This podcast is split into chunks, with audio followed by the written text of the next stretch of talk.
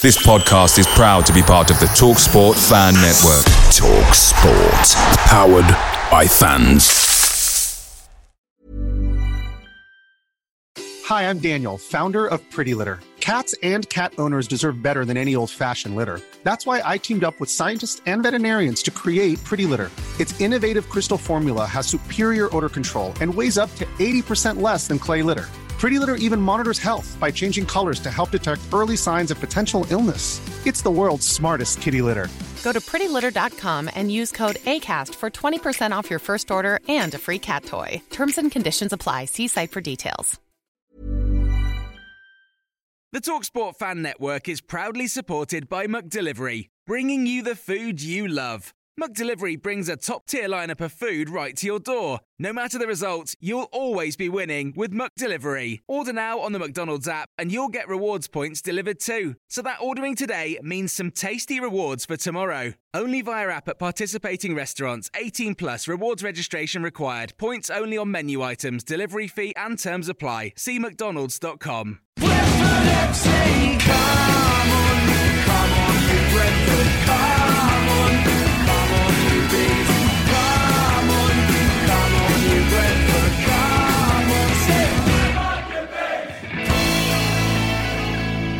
This is the Beesotted Pride of West London podcast, and I'm feeling in love. Absolute love. It's Valentine's Day, and I had a lovely day yesterday at Griffin Park. Aston Villa came down, and there was a lovely game of football. Brentford went out and they won 1 0 against the Villa. They come down here. They haven't beaten us since 1953, but we will talk about that later. But at the end of the day, I was feeling so loved up. I thought I'd come out today on Thursday on Valentine's Day with my mates in the pub and we'd, we'd, we'd talk about lovely things. Laney. Bill, I love your love action. Oh, well, thank you very much, lady. I'm, I'm blushing now, you know what I'm saying? Uh, I believe, I believe what the old man said, and I know that there's no Lord above. I believe in truth, though I lie a lot. I feel the pain through the push and shove, no matter. yes, anyway, we can listen. We listen. As you can see, Lady has been in the. pu- He, he hasn't left the pub since last night, actually. You know where he was feeling loved up. Like I said, my name is Billy Grant, and I'm here.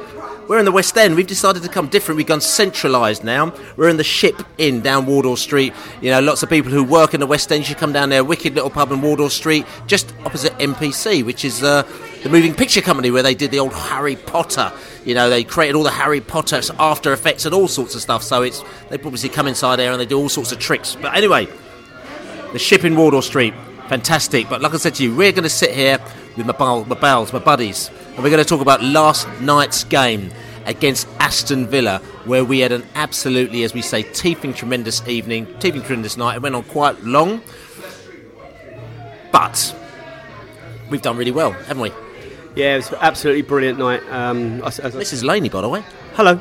Um, I thought I thought tonight was one of the best nights I can remember at Griffin Park under the lights. The celebrations that followed the goal were just really special. Something I won't ever forget. It was just kind of like euphoria. It was an eruption. The noise uh, leading up to the goal as well. I think I think the fans could sense it. There was I think I thought the, the, the singing from three sides of that ground towards the end of the game. I think I think they knew they could smell victory. And you know I, I know Villa had you know a bit of possession and it got a little bit end to end towards the end, but what, Maupay did was just out of the top drawer to, to, to, to wrestle the ball and then to, to move it onto to his right foot and then curl it into the top corner. Just the right finish, exactly the right time, and that was that. That shows that he's the real deal. And there was real deal performances all over the pitch last night, and I was, as I said last night, very very proud to be a Brentford fan. Very proud, and then just I'm going to talk. about I'm going to introduce your other guests in a minute now, but I'm just going to make this point as well because on one of the other podcasts that I listen to, listen to a lot, quite a lot of podcasts out there as well. Not the uh, not the, the Total League Football League show, I think it was as well, and they were discussing. I think it was this week as well, who they think the best striker in the championship is. It might have been last week's one, and they talked about Tammy Abraham. Oh, is he the best striker in the championship? And also Gayle. So they were like going, it's got to be between Tammy Abraham and Gayle. They might have had one other in there as well. There was absolutely no mention of Neal Maupay, which I thought in a way is good, but also sort of disrespect because what they've done, they've looked at the chart, they've looked at who scored the best goals, but you also you've got to talk about sort of kind of the the, the, the annoyance factor. You've got to talk about the, you know, the fact that he's actually not played three games because he got banned for being a bit of a naughty boy. You know what I'm saying? And also the fact we've got a cup run, so we've obviously played one or two games less than everybody else. So, but I'm fine with that because these people always take a little bit of time to catch up with actually what's going on out there. Well, I've seen all three this week. I saw Tammy Abrahams whinge his way through 90 minutes last night. I saw Neal Maupay score a brilliant last minute winner. I saw Dwight Gayle cheat his way to getting winning a penalty for West Brom the night before, and he just completely dived um, for the penalty. And you know, I know that um, there's there's a huge focus on diving at the moment. Um, more than there there's ever been because obviously every incident is recorded or, or caught on YouTube or, or whatever. Um, so it, it, kind of like brings the spotlight and the microscope down on every single incident. But you know, out of the three players, Maupay for me. Indeed. So listen, got, I've got my chums around here as well. Like I said to you, we're in the West End. We're at the ship in Wardour Street. If you're ever in the West End, just come down here. I've got Savvy Bee. And uh, Savvy Bee was looking on the on the menu as well, and he was very happy with the halloumi burger and also the halloumi, the, the, the vegetarian fish and chips as well. Yeah, uh, veggie fish and chips, which is uh, halloum, battered halloumi and chips. Uh, I haven't had it because it sounds like a, an absolute disaster. There's no, there's no way batter is going to stick to halloumi. Uh, anyway, we are in Wardour Street, and this is this is where I grew up basically, coming to the Marquee in the, the late 70s, uh, early 80s. And uh, one of my favourite ever gigs was here. I saw the Associates uh, at the Marquee, and they were absolutely brilliant. Billy Mackenzie. Billy Mackenzie. Yeah, uh, that, that was one of the best gigs I've ever been to. So just coming down here again, just wandering past the Intrepid Fox you know, and uh, seeing that the marquee is now a Wahaca is, uh, is, is, a bit sad. But uh, but yeah, lovely memories of coming down here. And, and, and, going into reminisce mode as well. I mean, I used to go to um, Gaz's Rockin' Blues, which was at Gossips, I think it was, which is not, not quite but I think it was Dean Street. I think Gossips was like, you know. So, oh, Gaz, Gaz Mayall. If you're a West Londoner, everyone's got to know who Gaz Mayall was. His dad's a very famous blues musician, and he was a complete and utter lunatic. He started off with a stall at, um, at, uh, at, at, at Kensington Market selling ska stuff and then he ended up starting a band, all sorts of ska bands, and he was just the king of ska um, from London. He's a loony, but he's a brilliant loony as he is. But anyway, I mean, we've, we've deviated. I don't know even why we've done that. No, we ought to talk about best gigs down down Wardour Street. I mean, you mentioned the Marquee. Marquee was where I got I, I became friends with a band called Freur, F R E U R, who then became Underworld, and uh, I wonder what happened to them. I've never heard of them. No, so uh, yeah, they, they, they were top lads and they still are top lads, and they're still going strong, just like the mighty bees. Yes, indeed. And listen, we've got her back again. You know, coming into the central London zone, Katie Bee. Katie G. Katie Bee. Katie Graham, how you doing? I'm all good. All good. I am sore-headed today after celebrating probably a little too hard yesterday but I am besotted with Brentford. That was a beautiful game of football. I drank a lot of beautiful wine and I'm still alive, so that's fine. Glad to know that you're still alive. And like I said to you, this has been a brilliant football week as well for the Bees. Just quickly got to mention on Tuesday night, myself and quite a few Bees went down to Dulwich Hamlet to go and see the Brentford B team players. Well, if you haven't seen the B team players, it's, it's really good laugh to go and see them. Some good players in there.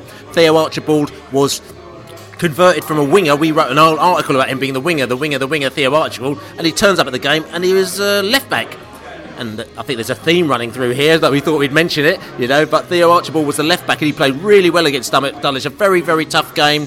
Managed to get a 1 0 win, so we're through to the final of the London Senior Cup. If you go to prideofwest.london, you can check out the podcast that we did from there. I sort of opened my microphone and it ended up being sort of 20 odd minutes of Brentford fans and Hamlet fans talking about that game. And you could tell it was a really, really good night, really, really good laugh. And there's a lot of casualties from that night because it's very, very dangerous watching non league football. Are you still feeling loved up, Bill? I'll tell you something, I'm feeling loved up. uh, how many, uh, how many uh, Valentine's cards did you get this morning, mate? Uh, well, actually, not as many this, this, this, time as normally. I've got about 16 or 17. You know, Katie, how many did you get? 25. Oh, oh Savvy Bee. I got uh, 74% more than last year. dearie. And, and Laney, how about yourself? Um, anyway, should we start this podcast? Yes, we should move on to listen. We should move on. Okay, you know, we're feeling loved up, but we're going to see how loved up the Brentford fans were last night as we played Aston Villa in the league. Aston Villa have been down to Brentford, Griffin Park, three times in the last three years, and uh, they've come out with, as they say, nil point. Villa fans weren't happy. Brentford fans were very happy. So listen to what they all had to say in the ground, in the street, and in the pub after the game. Oh, absolutely tremendous, Bill. After being at Forest on Saturday, seeing a different sort of game altogether, I think Thomas Frank got it tactically absolutely correct today. To a man, the passion and intensity was always there throughout all 90 minutes. Great game to watch. Hopefully, they've enjoyed it as much as we have on the television. Yeah, fantastic game. I think minute one we were at it.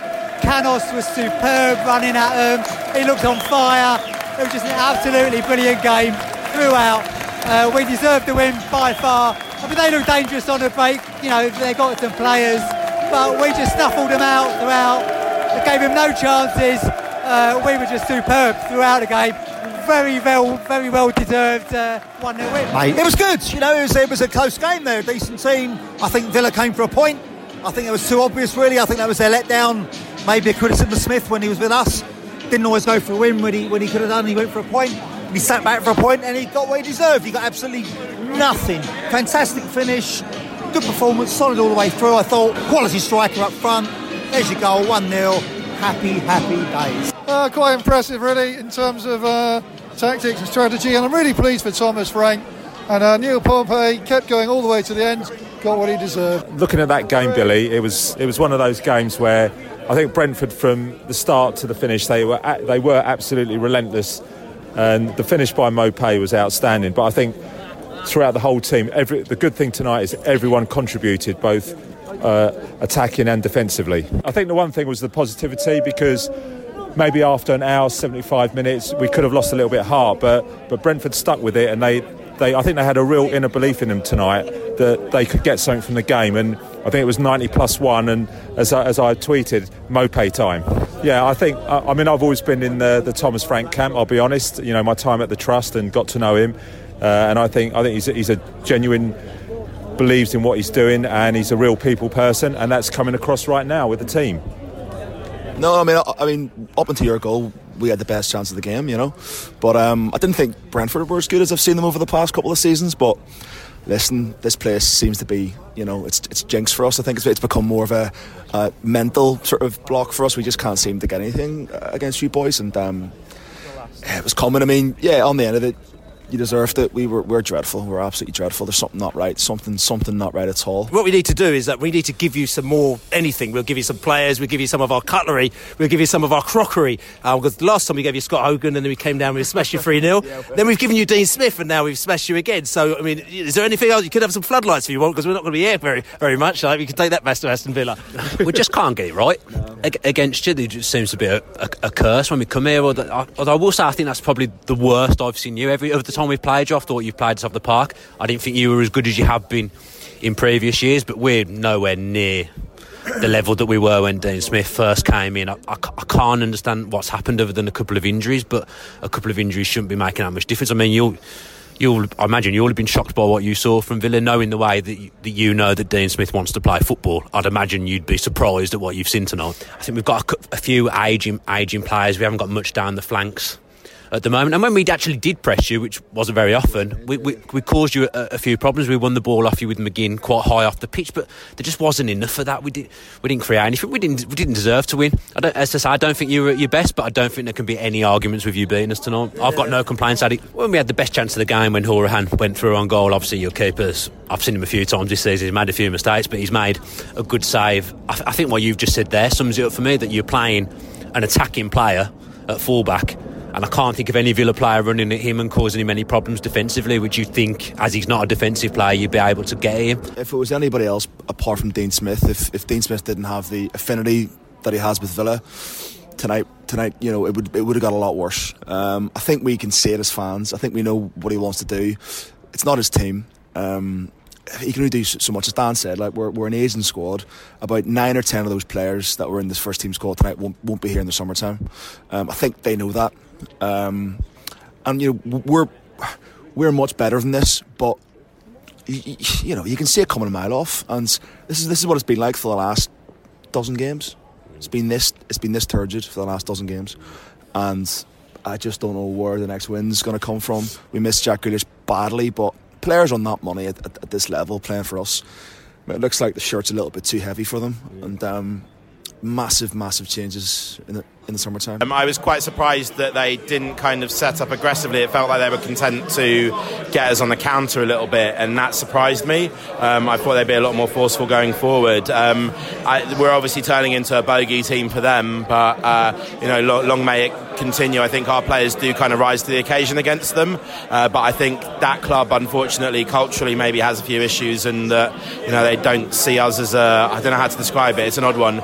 They are, we are a bogey team to them, and it's an issue issue, but I still think that they struggle against sides like us uh, that are, you know, kind of aggressive and want to play good football against them. Uh, yeah, I really thought Canos was fantastic today. He showed a lot of energy, a lot of fight. Uh, he was all over the shop, and you could see that by the end he was physically kind of exhausted, and he gave everything today. So massive, massive credit for him. Um, we were very aggressive with him going forward, and I do think that caught them by surprise a little bit. Um, he did what Dalsgaard does a lot of the time and tries to get forward, but he was so forward and so aggressive, and he's just got that little bit maybe extra when it comes to passing a player than Dalsgaard does that doesn't have. And um, yeah, I think that caught them out a little bit. And to be honest with you, it caught me out as well. I was really surprised at how well he did, how aggressive he was, how good he was actually when he had to defend. So you know, full credit to the guy today. You know, he obviously loves the club, so brilliant. I wouldn't say it's got, it ain't got any better for us. I think uh, we're now getting into the realisation that this is one hell of a league to get out of.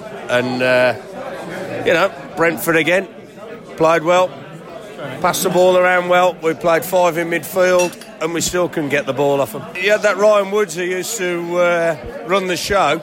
Now you got Romaine Sawyers who did a similar job. Nobody picked him up. You still played with the two wide men. So you still had options all over. Every time you attacked, you still have wide options, and we couldn't deal with it. The fans are still behind him because at the end of the day, he's one of us. He's a Villa fan. He's been a season ticket holder. His dad was a season ticket holder. He loves the club. I was surprised he came really because Brentford have got a bit of a, um, something going on here. New stadium, good club. Uh, the fans are right behind him. I was surprised we got him as cheap as we did get him. And he got a fantastic reception off Brentford people tonight. So that shows how much Brentford loved the bloke. So we had two shots on target in the whole game. Whereas you could you had lots of pressure, maybe not as many shots, but you always looked dangerous. Every time you attacked, as I said before, the two wide players, every time. Romaine Sawyers, Brummy lad, had a great game. I thought the performance was exceptional, and it really was from start to finish for 90 minutes. Apart from maybe five minute, 10 minute spell in the second half where Villa had a couple of chances. Apart from that, it was all Brentford, and not just all possession. It, it, was possession with intent. We got the ball down, we got the ball wide, we moved it quickly, we got it forward. It wasn't sideways, backward passing. Sergi Canos was just incredible tonight. I think he must have run himself into the ground, which is why he came off. Hopefully, he's all right for Sunday. I think uh, you know playing him at wing back may have may have been forced on him, but I think sometimes you you discover things by chance, and uh, hopefully we've found a place where he can thrive because he's got even more space to do what he wants in. You know, um, just amazing, Bill, and I know a, a brilliant atmosphere at the end. A very, very proud night to be a Brentford fan. So that's listening to the fans in the pub and the street on the terraces. Oh, I love that. The, the, the singing in the background. I mean, there was all, uh, honestly, you people were in love. Actually, the new Valentine's Day was coming, so you could hear the love from the terraces as everybody was joyously singing and celebrating the fact that well, we beat Aston Villa yet again, and uh, they hadn't beaten us since 1953. I know that really grates at them. They'll come out with all sorts of facts, saying, "Well, we haven't played you for 30 years," but that's irrelevant. The facts are on the table. But that game yesterday, um, we were a bit gutted at half time because we thought we should have been ahead at half time, but we weren't. And it was interesting because if you listen to the views of uh, the Villa View lads as well um, on the podcast there before, and also the Sutton Coldfield Villains who were chatting the Villa fans on that podcast, they said, you know, Brentford, you deserve to win, but in particular the Villa View guys, they're saying, but we didn't think you were as good as you were the previous time that you played us. Now, that actually really threw me and confused me because I thought that, you know, at times we were absolutely brilliant, you know, playing the ball around, they couldn't get near us. And the way that we were playing the ball around really fast, it was sticking to our feet. They were, we were just sort of passing the ball around, not, not, let, not letting get anything near. And I'm just sort of thinking, what do you have to do? Is, is, a, is a really good side somebody who takes shots every five minutes from 30 or 40 yards? Or is it someone who basically the opposition can't get the ball? Because surely if they can't get the ball, they ain't going to score. And all it's going to take for us to score, which we did in the 91st minute. Laney.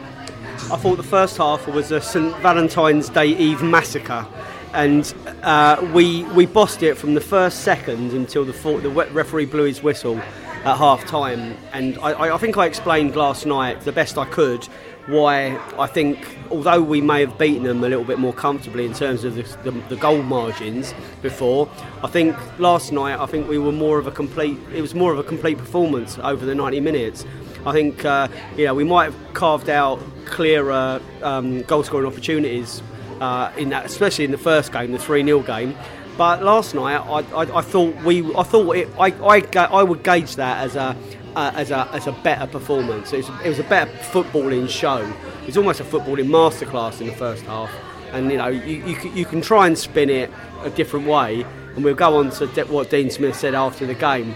But I think anyone knows anything about football will kind of agree that Brentford were vastly superior pretty much in every section of that game, bar bar a few opportunities and it's a game of football. So the opposition are always going to have chances. They are going to have chances. And, and, listen, this is a conversation, it's a flowing conversation. So we are actually going to mention now what Dean Smith did say after the game because I think it's actually really, really important. Uh, first thing I'll say, and I always put the disclaimer in there, we think Dean Smith's a really lovely guy. He's been great for Brentford. He's done brilliant things for us. So this is no disrespect to him as a person. But. with all due respect. But. but. but That's a big but. Yeah, it's a big but. But listen, Dean Smith, when you come out in the pre post match um, press conference and you say that you felt that Aston Villa were a better side during Tuesday, you know, as we said, the, the, headline out there is Thomas Frank disagreed with Dean Smith's assessment that Aston Villa were the better side during Tuesday's championship clash at Griffin Park. I mean, I'm not being funny, but I'm just wondering whether or not he's been on the old whiskies before the game, you know, because he, you know, all the rose tinted glasses were properly tinted in that game because there is no way in the world I'm watching that game that Aston Villa were in any way in top in that game. Uh, we've spoken to really respected Villa fans. Like I said to you, the Villa View, uh, it's very respected blog and video blog and podcast. They turned around and said, you know, that we were the better side. We speak to the Sutton Coldfield villains who go everywhere with Villa. I mean, they were in the pub at four o'clock in the afternoon and they didn't leave till midnight. They really enjoyed their day, you know, spoiled by the football. But also, they turned around and said that we were the better side. So I'm not quite understanding where Dean Smith is coming from. Sav. I think he's trying to justify holding on to his job a little bit. Um, I think they also came. I mean, as Dave was saying, the, the difference between uh, the previous performance, the 3 0, and, and that one, was partly to do with the fact that Villa actually came to defend the draw. Uh, that's what they were going for, and that was that's why uh, it was difficult for us to get more than one goal um, because you know they were they were quite well banked up, and uh, although we had a lot of the ball, a lot of the possession, and we did carve out some really good chances. Uh, you know, it, it, looked like that we weren't quite as good as last time because we didn't score three. But that's because they, they came with a much more defensive mentality. Uh, I, I, think, yeah, I, I, can understand why he's trying to say say that you know they played well and when they when they didn't. Um, but yeah, I mean that's that, that's that's I can you know that's what he's going to say. That's what he's going to say. But we we were the better team throughout. We did create the better chances, and I know he's he's tried also said that uh, they created the best chance uh, but uh, they didn't because we created the best chance and we scored from it. So, you know, he's, he's, he's just been a typical manager. He did it when he was our manager. There were some times after a game when you thought, I don't quite, uh, I don't quite agree with you there, Dean, sorry. Uh, because you know he's, he's got to he's got to big up his performance. He's got to big up his team. He must have let him go down. And if he can get away with saying, "Oh, we deserve better than a one 0 loss," he's going to try it. I don't agree with him, but he's going to try it. Okay, I mean, and if we're talking about, let's just talk about this match. We're going to go into it a little bit deeper because if you're talking about chances, let's just talk about sort of the traditional stats that you talk about there as chances. I mean, I mean, I know Kate, you've been looking at it. I mean, what's the possession stats? What was the the chances shot? What's the what's the shots? What, how, how did it shape up? Well, so we had 62% of possession to their 38, and we had 23 shots to their six, of which six of ours were on target, three of theirs were on target. So that's a massive, massive difference. And I think that was really clear watching the game. There's no way that they looked better, their chances were better. We, we looked absolutely sublime, and we bossed it. And, and chances as well. I mean, listen, let's just go through. I mean, there's some clear cut chances. I mean, because obviously what's frustrating is that we hadn't we were nil all at half time. If we had gone in one 0 at half time, they would have had to change their game plan. But they come here for the, the, the draw. If we'd gone one 0 they'd have had to come out and attack us. It could have been completely different. But I mean, what, what, what, what chances were there that you can remember? Three that I can remember off the top of my head. I think Sergio Canos' dipping half volley uh, early on in the game. That was bang on target, tipped over the bar. I, I would say that was a, a better chance than the one that Dean Smith is talking about, which didn't even get to a, being saved. That's Conor Hourihane's um, chance at the, the, the second half, yeah? Yeah. Um, and then I I remember a block shot from Benrahma, and I remember a free kick save from Barbet. And I thought it was a decent save by their goalkeeper. There was also a couple of like um, toe pokes, um, crosses across the face of goal, which I thought Maupay was going to get onto. I also remember um, yeah, there, there, was there was a fair amount. I mean, okay, they weren't they weren't sort of like straight through on goals, but you know, I think he's clutching at straws there. You know, Yeah, Watkins through a crowd as well that their goalkeeper did a really good job to get down to and save. Uh, Benrahma just passed the post. Like plenty of really good opportunities. Did you talk about the overhead kick as well? Did you talk about that oh, one? Yeah, yeah, yeah. The uh, the amazing Benrahma bicycle kick that was nearly a thing of wonderful beauty.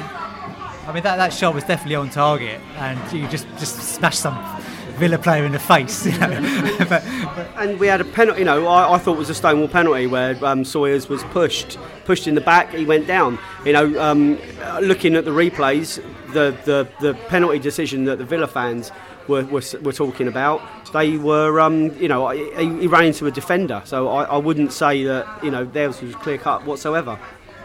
Yeah, I, I thought the the I thought the, the ref was just basically he decided that he was going to give no no no no no fouls at all. Any any kind of attempt at diving or anything that looked like it might have been a dive, he was just consistently not going to give it. And in a way, that was quite good because they, they were doing more cheating and diving than we were.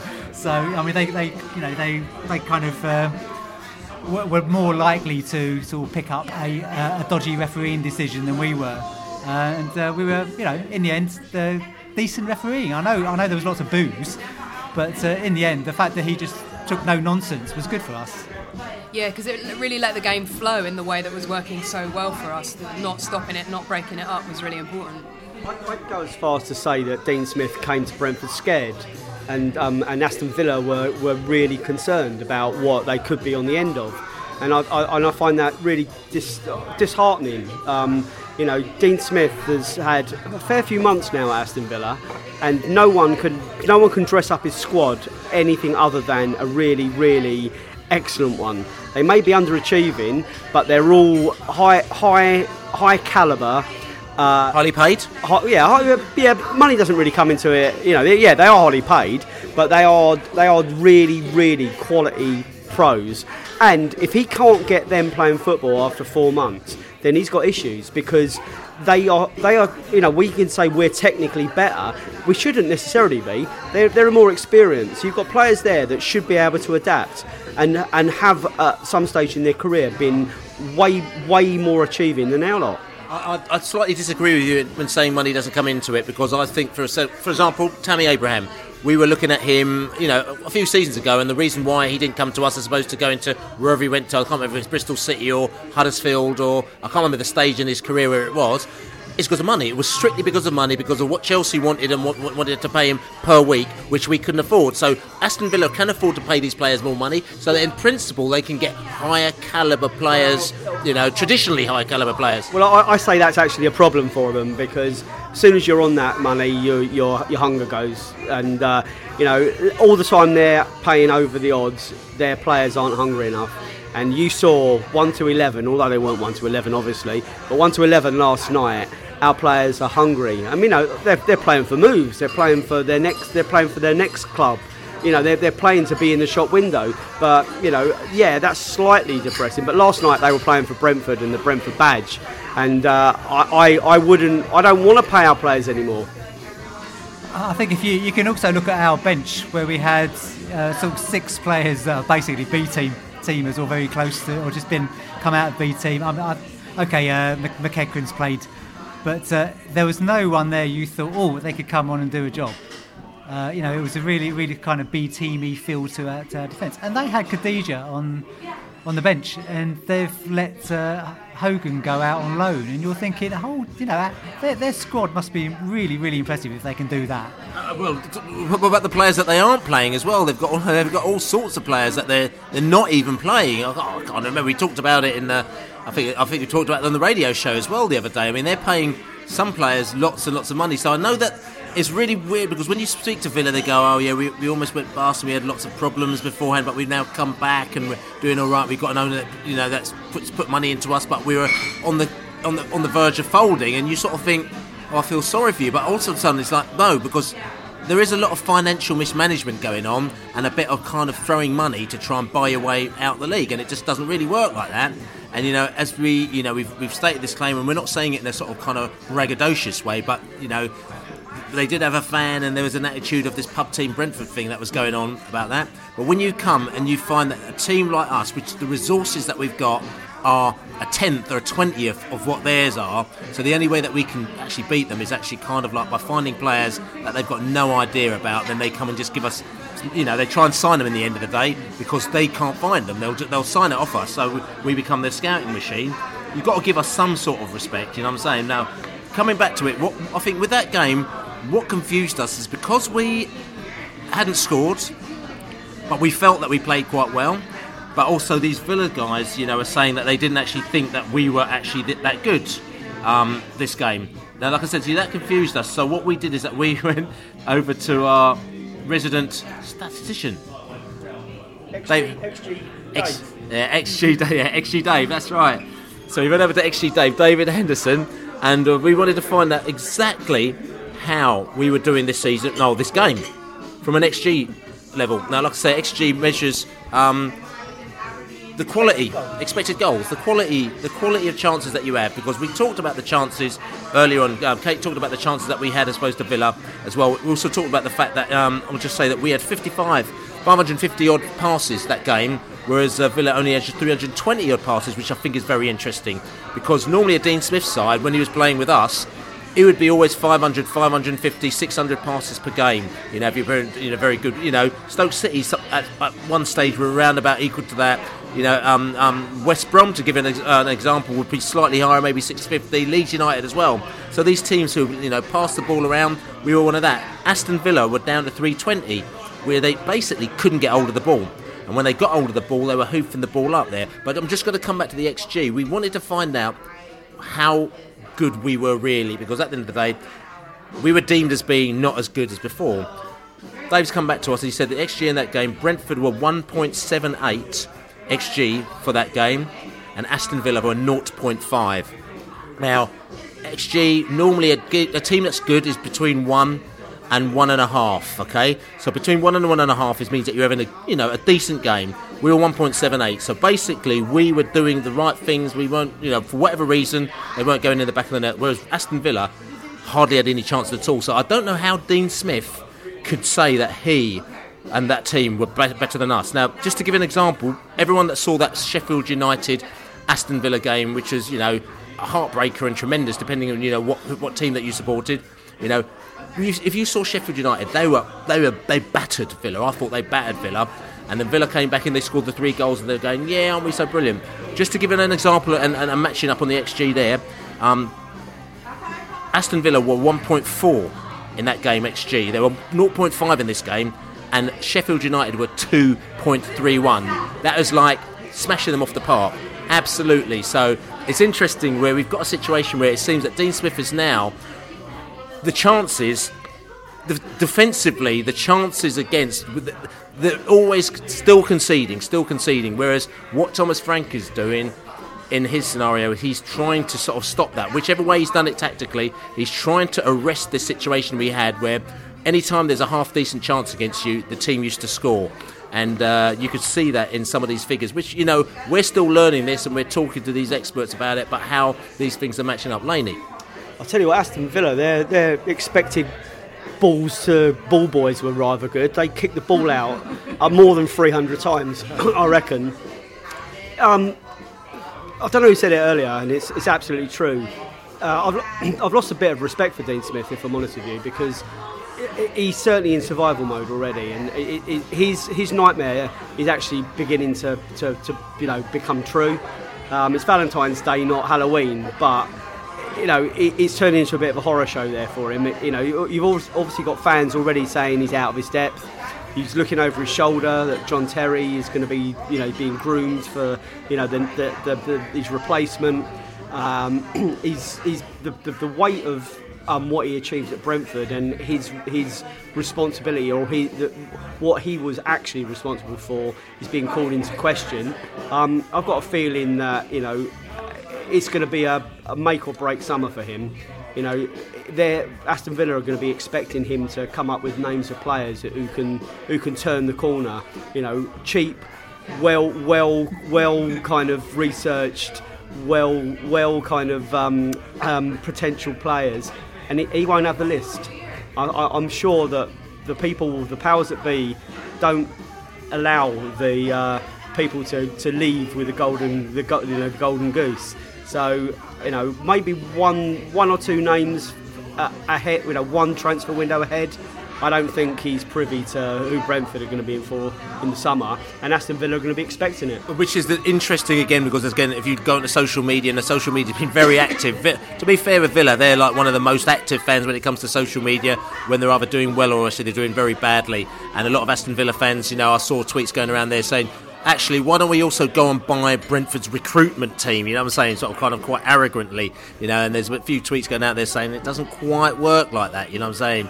Um, and for Aston Villa fans out there, what you need to know is that the, the thing is our recruitment team is very much sort of linked to our club and our owner who has bought the club as opposed to just buying somebody else, you know, and getting somebody else in from, you know, from, from Reed Employment or whatever like that, or wherever they employ recruitment people from nowadays. So it, it's not quite as simple as that and also Dean Smith. As, as much as he was involved in players, as in he used to give a thumbs up, you know, or suggest that I would like a striker or I'd like a fast striker, and he'd be involved in the process, and he'll go off when they found people, and he'd look at them and he'd say yes or no, this is good for me. But it was very much a collaborative thing. The directors of football at Brentford are very much involved in this process, and the whole analytics team and the scouting team and all that. So we bring these people in. So when these people like Dean Smith leave, and people like Mark Warburton beforehand when they leave you could see they haven't got the, the, the, network necessarily around them, so they've got to start making these decisions on their own. Not saying they're going to make bad decisions, you know, necessarily, but we've seen with Uwe Rosler. I mean, he was, he was, I mean, he was like a fish out of water, you know, as soon as he left Brentford when he came to choosing players. And Mark Warburton was completely and utterly sussed out, you know, when he went to Rangers and definitely went to Nottingham Forest, where basically you could see that he was well, again, there were things that are happening which we're not going to go on too much about, but there's eyebrows being raised in certain places about um, the quality of players that were coming in. So, what we're going to say to you is that Brentford, we've got a setup here that works for us at the moment now, and if we can keep it like that, it's a very good thing. That's, that's the clever thing about the setup. You know, the, the crown jewels is that comes under the the, the, the matchbook you know the smart odds. Smart, sorry, the smart odds um, Smart Odds is the owner, uh, the, the, the, the, company that, uh, that is owned by our owner. Okay, his company is called Smart Odds, who produce the statistics. Sorry, sorry, Smart Odds is what I meant. Sorry, but you know, so the crown jewels are protected within that empire. You know, that's where a lot of the research goes that happens. So you know, it, it's kind of ring fenced outside of Brentford. So it's it's difficult to go poaching there. Indeed, indeed. Listen, was one thing that we haven't talked about as well is uh, it's a genius masterstroke. I mean, Thomas Frank, he pulled a masterstroke uh, before the game. You know, when the team was announced, and apparently Thomas Frank said on C3 uh, on te- television, we're going to be playing three four three. Um, he said no, no. He said he was playing. He's, you know, he, go, he was going four at the back. Apparently, he said we're going four at the back, and he told you know on TV. And David Smith said he's going four at the back because we had Sergi Canos in the side. So everyone presumed we're going to go four at the back, but no. Instead, boom, he slotted Sergi Canos in at right back where he's never played before. And apparently the, the the meeting just went, you know, Sergi, you know, I want you to play right back, and he says, yes, boss, that'll be great. I'll play right back. Uh, but you know I can't defend, don't you? and he was just like, doesn't matter, just just just get on with it, you know. Did a bloody good job at it. You know, to talk about defending from the front. I don't think. Well, I can't remember anyone putting in a shift like that. You know, it was it was like he was doing shuttle runs constantly until his legs ran out, and then you know he, he, he could. I don't think he could run anymore. I'm not sure. You know, I'm not sure he was necessarily injured. I'm sure he hurt, but I think it was just cramp through. You know, he, he, he didn't have any any energy left in his body, and um, I think Sergi Canos. You know, I've raised my glass to you. I doubted, I doubted you earlier in the season. I, I, I thought you, you you hadn't come anywhere close to the form that you showed in your first stint at, at Brentford when you since you've been back. Last night you looked you looked Premiership class. I wouldn't go maybe not world class, but why not? Why not world class? I can't. I can't. You know those kind of performances are just exceptional, and he, he played his heart out last night. Yeah, I, th- I thought it was really good, uh, interesting in the pub when the, the team came through. Just all beeps on everyone's phone, and we were all looking at it and thinking, uh, "How are we going to set up? How are we going to set up like this? What, Canos? We've got Canos, Benrahma, and Watkins. So you can't have three wide players. That's madness." Uh, so may, maybe Watson, Watkins is going to slip back into the middle. Maybe, maybe this is going to happen. Maybe that's going to happen. And we just didn't have a clue. To be fair to the, the Allard, he, he nailed it. Uh, he nailed it with my, my help, to be honest. so I said, well, why not just play Canos, uh, you know, instead of Dalsgaard, and then it all kind of works, apart from the fact that he can't defend.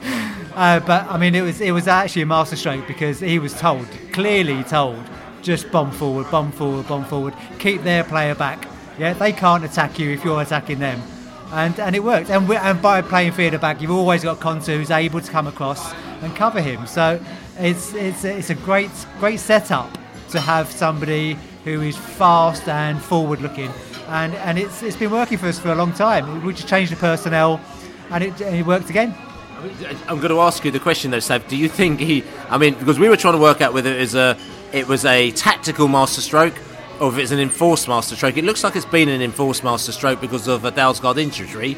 But sometimes, as Laney said, these things happen where by accident, you know, somebody gets put in the side. You know, Chris Mepham got put in the side because we had an injury to Egan, I think, at the time, and we didn't have anyone else put him in, and he was brilliant. So we thought, let's stick with him. And you know, he's 12, min- you know, 39 games later, we've sold him for 12 million pounds. We've got this Canos situation now where he's been put in because of the injury. Do you think that Dean Smith is? Oh, Dean Smith! Oh. I've washed your mouth out. I've done it again, haven't I? Um, Dean Smith, all respect to Dean. No, Thomas Frank. Do you think he's going to? But yeah, that's right. do you think he's going to uh, stick with him? Uh, I, I, I, no, I think it might work better at home than it does away because away you're going to expect the other team to come at you, and as Canos says, he's not a defender. So I think it's horses for courses. It worked last night, and it, it worked partly because we were at home against a team that I don't, I don't know if Thomas Frank realised, but he sussed it out. But they came to defence, They came for a point. So it worked last night. I wouldn't want to try it away from home. But I'm gonna I'm, again. I'm going to come back to you again because just but with this, this newly found Brentford sort of kind of um, you know tr- trendy thing going on about converting wingers to, to, to left backs to, to, full, the fullbacks. We did that with Theo Archibald. We saw him again in the Dulwich Hamlet game a couple of days ago. You know, maybe isn't it one of those things where maybe on the training ground they're actually going, I tell you what, mate. You know, you said you can't defend. We're going to teach you to defend. Well, I mean, if you, if you go back far enough, uh, we actually converted uh, Moses Odubajo, you know, who was who was came to us as a winger, and we put him uh, back in his fullback, and he made his rest of his career there. And but I think uh, that the wing back role is different for us. We're getting used to it as a, as, a, as supporters. It's quite new, and we're realising that there are some players which maybe aren't as brilliant at defending. Uh, but are fantastic going forward. That can play that role in the same way that you can convert, or you can put a defender in into that role and let, let them go forward. See, I, I'm really not happy with this pigeonholing of, of people and their positions, especially in a setup like ours where it's so attack minded. You know, obviously, I think obviously defenders, like your, your, your central defenders, need to be able to defend. Your goalkeeper, no offence, that Dan, you need you need to be able to like save, and then like, your, your central midfield are, are you know are pivotal in that. They need to sort of defend and attack, and they need to be able to get the ball and play it, play it to the ones that are going to either score the goals or set them up. And those wing back positions and those winger positions, it all becomes a little bit blurred. There, there isn't, there isn't, uh, there isn't necessarily any sort of boundaries there now, and uh, I think, I think if we can convert, you know, or, or be able to play Canos there now and again, you know, then why not? And you know, I, I, just, I just don't think it's. I think it's wrong to just write write someone off that that's not where they normally play. And we found that with um, when Chiedozie Ogbene arrives. And then we sort of you know, we were saying, like, we at the time we were really struggling for a replacement for Maupay. It was either Maupay or, or no goals. And then we were saying, like, Chiedozie, surely he can play there. And people going, oh yeah, but he's a winger. Yeah, but so what? You know, if, he, if you're a really direct, really tall, really awkward player, then you're going to cause havoc, whether it's out wide, in the middle, wherever. So I think we need to be a little bit more fluid in how we judge our players. And to be fair to Canos as well, when um, what what he really brought to that p- position was like his hustling and his aggression and his speed. So when he, in those moments where he did need to defend, he was able to track back really quickly and to disrupt sheerly through his sort of strength and physical presence. So he might not be like the greatest defender, but he is able to like cause a little bit of a problem for for them. And the other thing that was really important in terms of the fluidity that Dave was just talking about was that Canos knows exactly what those wingers are going to do. He understands Benrahma, he understands Watkins, know, and obviously he understands Mope as well. And so it meant in those moments when he was charging forward into all that space that got created, he knew where they were going to be, he knew what they were going to do, he knew how they were going to move, and that was really beneficial. The, the, the, other downside from playing him in that position, or okay, not another one, one of the only downsides of playing him in that position is I can't see how anyone who's a human being can play more than maybe an hour, 70, 65, 70 minutes like that. I don't think there's anyone with the with the kind of um, the, the energy levels to, to, to call upon. I think you just end up just burning yourself out. You know, no matter how many energy drinks, no matter how many refreshment stops you get during a game, I think an hour. So it's it's actually got it has got its limitations, but if, if push comes to shove, it's a great option. And also, you know, we got to, you know, we, we with players make mistakes, we do, you know, we do call them out, and at the same time, when players have good games, we do, uh, we, we need to give them the props as well. And Daniel Bentley, you know, he made a couple of fluffs up at Nottingham Forest. He was called out on it, but um, against Villa yesterday, I thought that he had a good game. You know, dominated, picked up the ball, did the right types of things, played it safe when he needed to, kicked the ball. You know, you know, all the things that you expect a keeper to do and recently I think we've got really nervous when the ball comes in the area and stuff like that.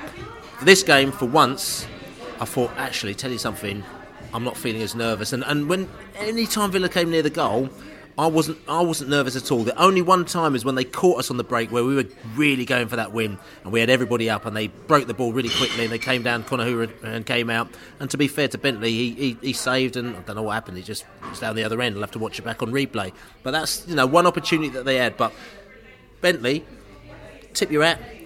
Good game. Absolutely agree, and, I, and I'd, I'd, say that fair play to him. He didn't let the wobbles. He must he must have been under a lot of pressure, and you know he, he reads social media, but he didn't let it show at all. And his distribution, I thought, was was was pretty spot on. One of those throws out to the to the left back literally almost skimmed the shoulder of the of the forward, and uh, we, I know we were all going, "Oh my god!" But he didn't let it bother him. It was it was absolutely perfect. And um, the way he, he barged um, Barbet out of the way, he almost clattered Barbet out just to just to get the ball. He, he wasn't taking prisoners last night, and I, and I, and I exactly I'll echo you, Bill. I thought Bentley bounced back last night. I thought when, when he did clatter Barbet out of the way, I thought that was a penalty. Stonewall. he, just, he just knocked him sideways. That, that's a penalty.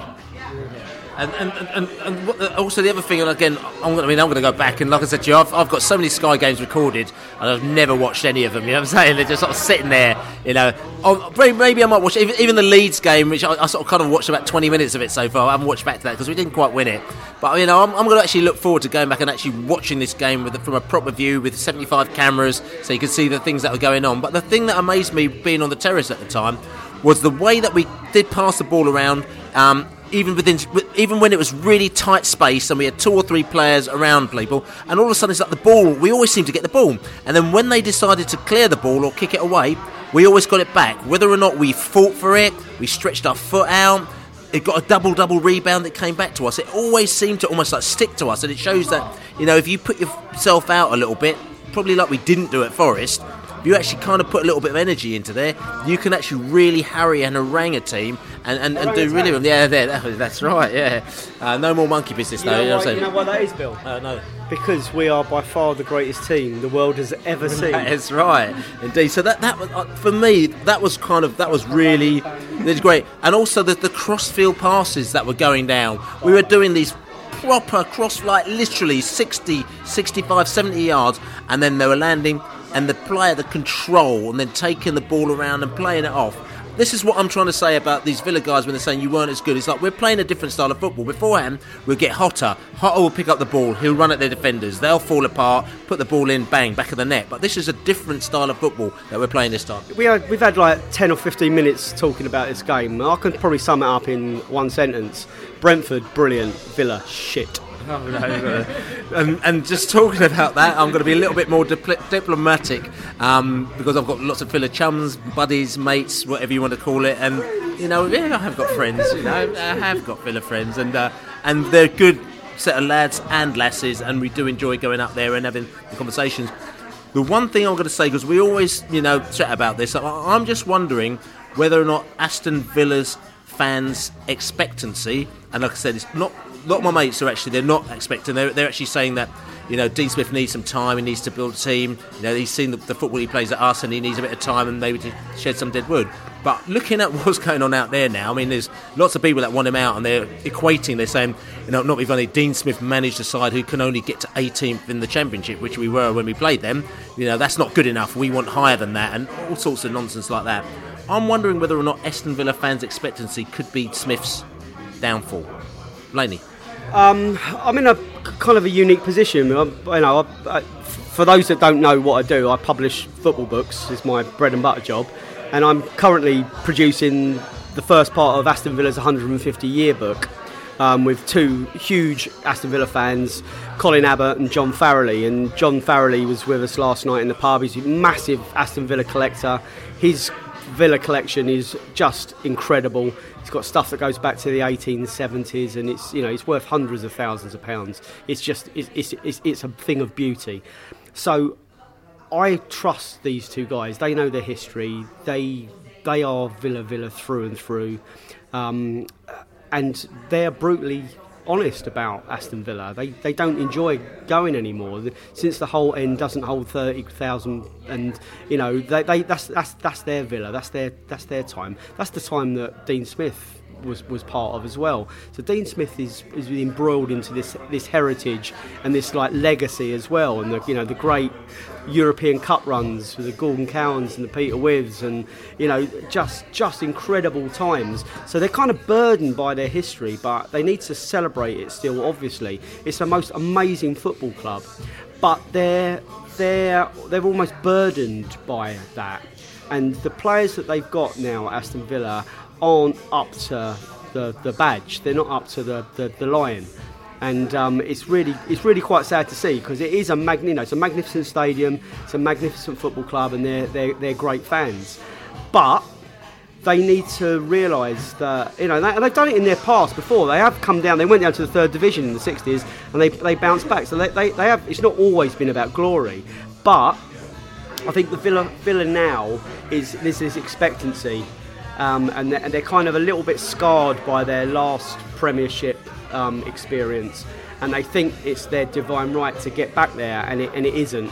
And they need they need to work out really what their football club is all about going forward. And obviously, you need to tip your hat, and you more than tip your hat to the past. But what they're not getting with Dean Smith is what we've just talked about is this backroom and this kind of philosophy and this this this kind of know-how. They're just kind of they're caught. It's like they're like dodgem cars and they just keep bumping into stuff and they it ain't going to get better overnight. And I just um I'm a, I feel a bit sorry for them. Yeah, a good point there as well, Laney, as well. And Sav, I mean, you were talking about sort of doing the right stuff and doing the wrong stuff. Yeah, I mean, f- we, we were talking about this last night, and we was looking at um, when Thomas Frank was on this really bad run, and yet the the club had no inkling, no no no no attempt, no no. They, you know, they just were never going to sack him because they saw, they looked at it and they said he's doing the right thing. Yeah. So it just the, the the results aren't good, that's fine because he's doing the right thing and the results will come. Um, but you know, when you look back at Dijkhuizen, he was doing the wrong things. It didn't matter about the results; he was doing it wrong, and so we sacked him. And think, And ironically, uh, Dijkhuizen actually had better results than Thomas Frank, if I remember rightly, didn't he? yeah, I mean that, that that's true. But he was doing the wrong stuff, and that's so now we're we're looking at our our system and we're saying they know what they're doing. And there, there's a real. I was talking to, to Matt Wilson last night. I said, we, you know, we actually trust them now as a club, as fans? We trust what our you know our, our sort of betters are doing, and it, I think that's brilliant. You know, and that's what Villa haven't got. You know, and that's why the, the fans are, are sort of struggling. You know, half of them are saying, no, get rid of him, he's not getting the results. And others are saying, well, you know, he's, he's trying, he's a Villa fan. You know, we're, we're seeing an improvement, whether they are or not, I don't know. But uh, but that's it. I mean, we, we've got the, the setup that allows someone to go through a bad run and come out the other side playing fantastic football and getting results. Again, when we keep talking about this, the word infrastructure, and it's about it's, it's not about one person. It's about having a bit of a, more of an infrastructure. There's lots and lots of people it's having a proper system, understanding what the system is, and everyone buying into it. And, and, and I keep on saying this now because I feel so strongly about it.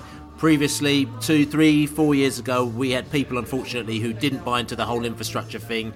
You know, they were doing that this is us and we're going to do our own thing and it didn't work for Brentford but now when you see when everyone's working together in the same picture eventually it goes all right you know what I'm saying? Because you're, you're all on the same page. If you're not on the same page it's not going to work with us. It might work elsewhere and other clubs because that's the way they operate. But Aston Villa when they keep on talking about trying to poach this and poach that from us it's not going to work because you're basically going to have to buy the whole club. And if you don't buy the whole club then you're not going to get the, the full picture. Anyway we shall move on because we've got a big game on Saturday. We, well, it's Saturday. It was actually on Saturday, and they moved it to Sunday, which has really upset a lot of people because it's really messed up our plans, and a lot of people's plans. But listen, we've got to go ahead with it and deal with it. Swansea City in the FA Cup fifth round. The first ti- time for 13 years, I was corrected, not 14. We played them 14 years ago, but then we played in the FA Cup Charlton a year later as well, 13 years ago. So we haven't been in the FA Cup fifth round for 13 years. Swansea are here or there, and we're going to go to Swansea and see what we can do. So we're going to come back after this little break, and we're going to have a little bit of FA Cup chinwag. So FA Cup, we've got a big FA Cup, FA Cup fifth round. The first time we've been in the F round, fifth round since mm, well, 13 years ago. We played Charlton then, and uh, we didn't do very well when we played Charlton. All I remember is uh, there's a certain Mr. Gibbo on the pitch in a sailor's outfit. I did, but I think the last boat I ever did was 13 years ago from uh, to, to Charlton. So I did it, and uh, Dibbo wasn't on the boat, but then he decided to dress up in a sailor's outfit and just he's on the pitch in a sailor's outfit, and that, that was a very bizarre moment. But um, it, it was all right. But like I said to you, there's been very, very well, quite a few, not a few, two or three. I think it's three FA Cup fifth round moments that we've had in our lifetime. But the very first one that I can remember, and I think it's probably the very first time that Brentford have ever got to the fifth round as well. No, second time. second time. That's right. The previous one was when we got when we played Hull in that, that, that little period. Yeah, as you know. Yeah, we played, played Hull, and before then, we I think we, we played Preston um, at Griffin Park in one of the biggest ever attendances at Griffin Park. But yeah, in, in living memory, like post post war, I think Blackburn Rovers was the one. You know, it was it was a brilliant cup run. We started in the first round, Halesowen town.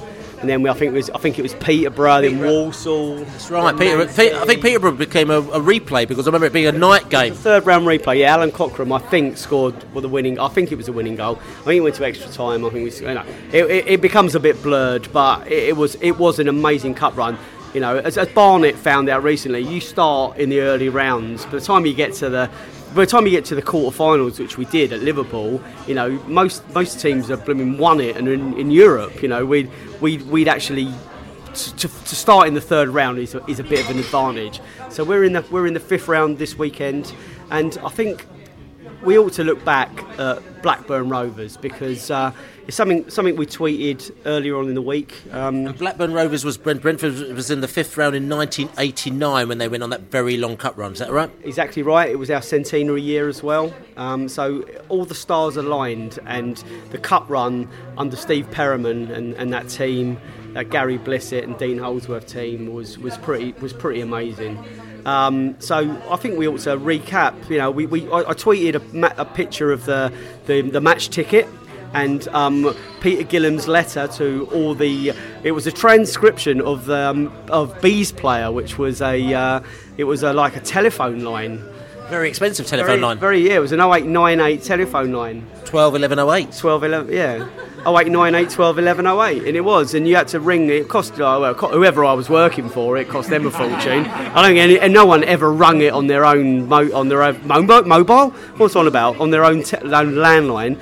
So there were some really, really good replies. And we won't enact people's characters, but I think uh, Kate will start with some replies. Well, just first of all, just to explain, because uh, the reason why is that I actually wasn't. I was at the match, but that was my first ever coach that I'd ever done, the, the official unofficial, which started off from, from from Blackburn. And somebody said to me, "Yeah, Billy, you fancy doing a coach?" So twenty of us got together, got on this coach. We went up to Blackburn, had that absolutely brilliant, brilliant day. Loaded with inflatables because it's the era of the inflatables and stuff like that. So I did the coach.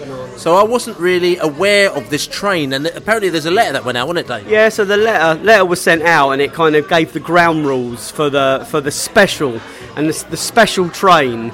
It, there was never a never a word that's been so wrongly used. It, it really wasn't special. It was awful, and we weren't. We we left from Ealing Broadway, and um, at some god earth god, god unearthly hour.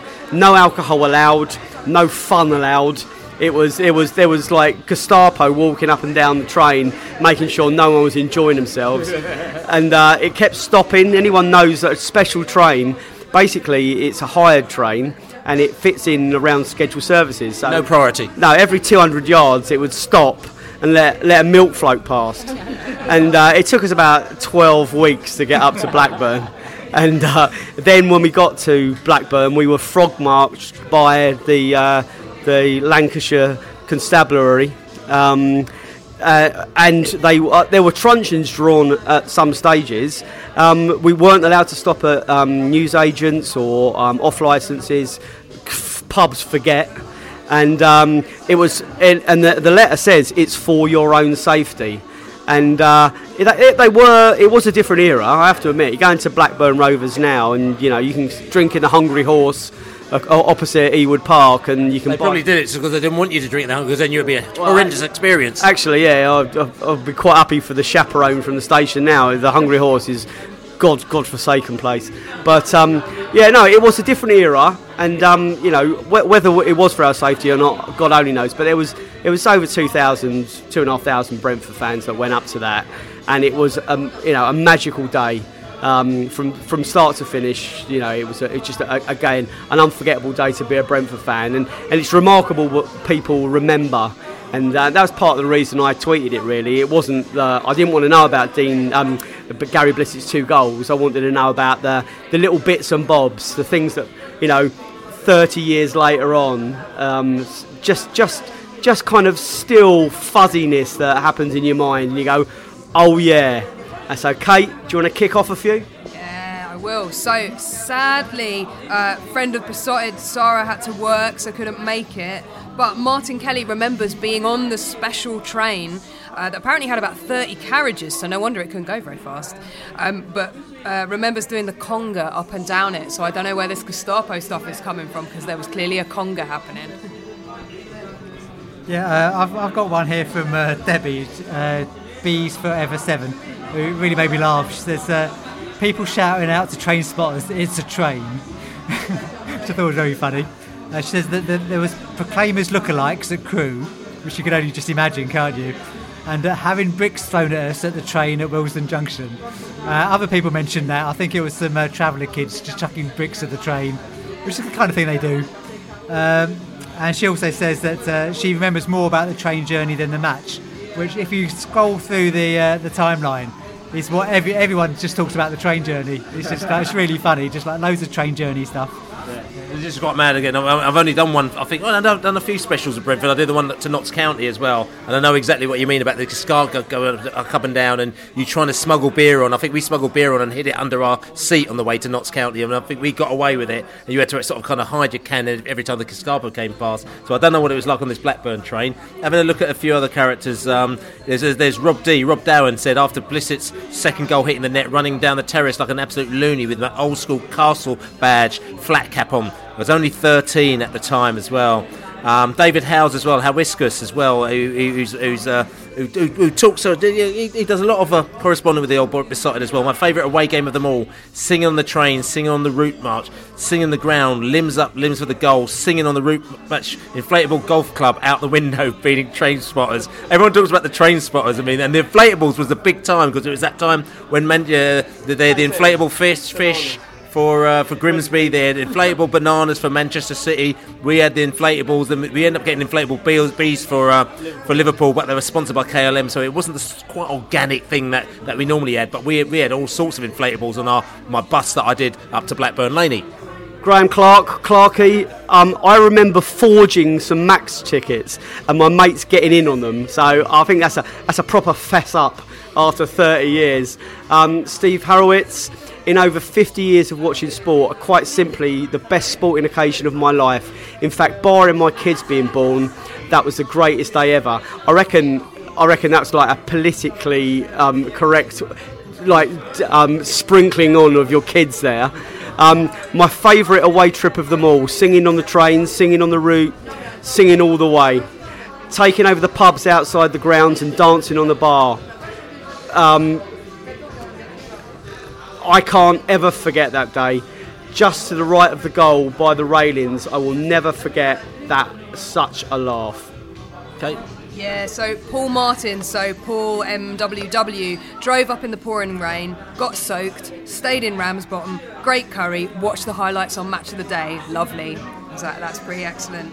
And then Scott, uh, who said that the goal celebrations were something never to be forgotten. I'm pretty sure I went from the back of the terrace to the front in two seconds. Yeah, and Neil Baldwin says that he went through the st- turnstile where there was a giant puddle formed by a river of piss running down a slope from the toilet block. I mean, yeah, I mean that happens. Let's be honest, especially in the uh, late '80s, that was happening all over the country. But uh, a good And Wembley. Yeah, yeah, yeah. Good, good memory from Neil Baldwin there. That's right. So, uh, Chris Page, he says something as well, which is so it was so 80s as well, which happened a lot in football. The bloke in the Brentford end showing his wallet to the Blackburn fans and shouting, "Look, loads of money, Harry Enfield style." Uh, uh, sorry, Harry Enfield style as well. And again, you're younger, not who may be listening here, you know, just Google Harry Enfield and loads of money, and you'll understand. It was a bit of a caricature of what was going on in the Thatcher days back in the in the 80s. Laney. Last but not least, Paul Ledden. The roar for the second goal was deafening. I have cousins from Blackburn who were always boasting about how much better they were, so to beat them comfortably at their place made it all the more special. They definitely made it special. I've got to say, Tony Roy, he said, shepherded tour from the station, happy days, huge noise and goal celebrations. But I've also just got to quickly mention as well, because Kev Power, he straight to the point, he went, the dreadful train they laid on for the supporters, and of course the goals for Bliss. So he kind of like remembers the dreadfulness of the train. Like I said, I wasn't on, so I can't actually make any comment on that as well. Well, it was an interesting um, from Chris White as well. We don't know Chris, but we see him tweet every now and again. But he's can't, he's, he's, he's come out there and he's he's professed that it was the day before my last ever appearance for the mighty AFC Teddington, and the last full day of seeing out of both eyes and I didn't see that one coming. He says literally in that case.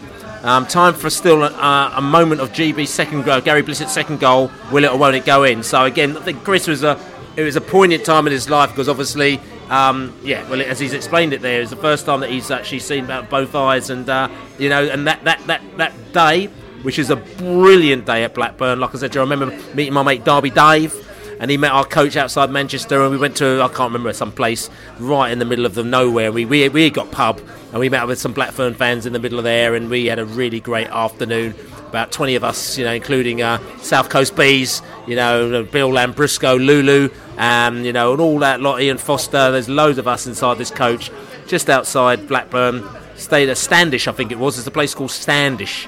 And we went there, had a right good drink up, and, and there's, there's were chums. We got some Blackburn chums, and then we uh, chummed ourselves right into Blackburn. We beat them 2 0, and then we went to Liverpool and even chummed ourselves right up. It was all good. But listen, we're talking about that game, that Blackburn game, which is fantastic. But we thought we'd talk to a player who played in that Blackburn game.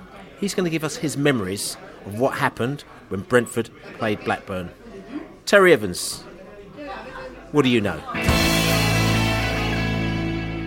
So Sunday, bees are down to Cardiff FA Cup fifth round game, and uh, yeah, Swansea. It's a big game for Brentford, and we haven't been in the FA Cup that many times, as we said. You know, we were there 13 years ago, I think 14 years ago, and before that, it was the big one, which is the first one that all of us probably in this life can remember when we went down to Blackburn. We weren't expecting it in a way, and we got Blackburn, who were a big team at the time, and we, uh, we went up to Blackburn in the first round of the cup. There were trains, there were coaches, there were I don't know, there's all sorts of malarkey going on there. And I said it was a very exciting time for Brentford. We got Terry Evans, who was a big player at the time, and he, he was at Blackburn at the time. Terry, how are you doing? Yeah, very well, Billy. How are you, mate?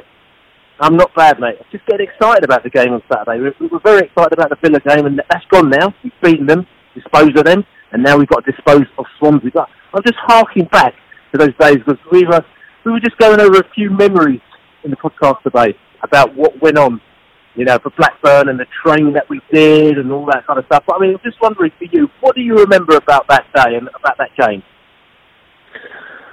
Uh, yeah, well, remember just you know as as we did most of the rounds, you know, we, we was we was just written off uh, that we was just going to, you know, we was just there making up the numbers really, and uh, you know we we, we had a lot of faith amongst the amongst the squad. You know, we, was going up there, but you know we fancied ourselves and. Uh, and, you know, we had a strong old side, mate, and you know, it's, it's a cup run and it's something you look forward to when you're sort of an underdog and, you know, there was no real pressure on us and uh, we out there and got the result.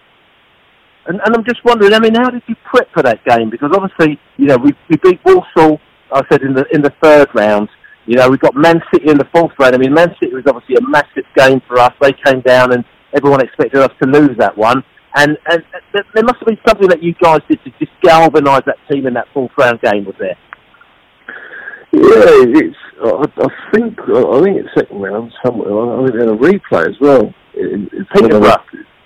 That's it. Yeah. So had- you know, so it was never a given, and uh, you know, the, the further you go on, the sort of more belief you get, and, and even even you know, harping on when we went to sort of Liverpool, we, yeah, you, still- we still sort of, yeah, belief that, that we could get a result there. You know, it's you, you know, you just you just get carried away. You know, you're away, and you, you, you seem indestructible.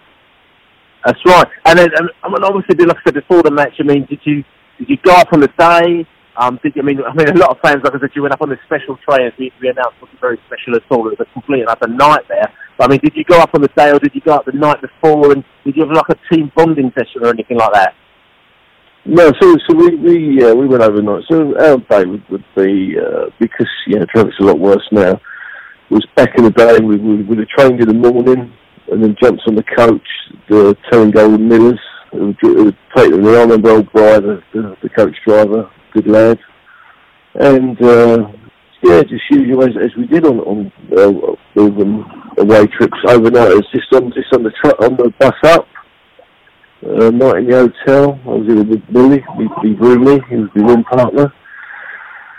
And yeah, we was given a, a few uh, a few insights into Blackburn. The, I mean, the analysis wasn't as as thorough as it is now. Just just for the day and age, you know, there was no sort of uh, video analysis that kind of that, that, that's around these days. But you know, we knew, you know, Hendry at the back, Gallons up front, you know, Gallons had a brilliant track record. Of, you know, I was fortunate enough to play with Gallons uh, back in my career at Wycombe.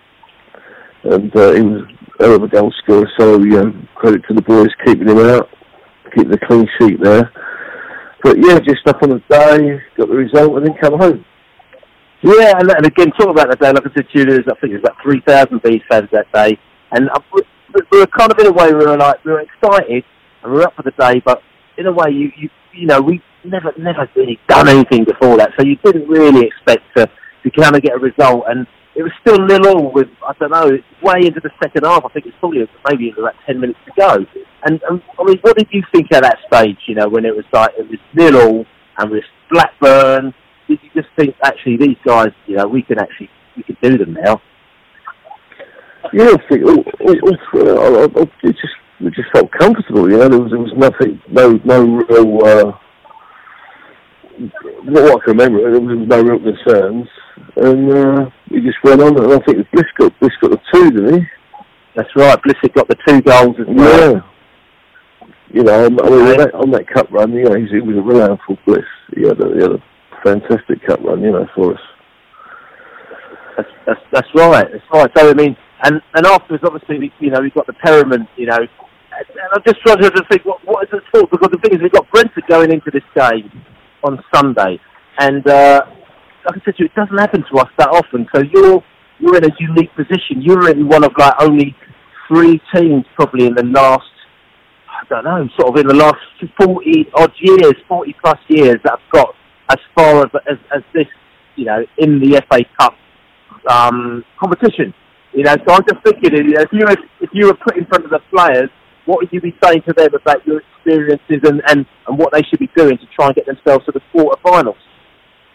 Well, it is. It's these. You know, you, you get these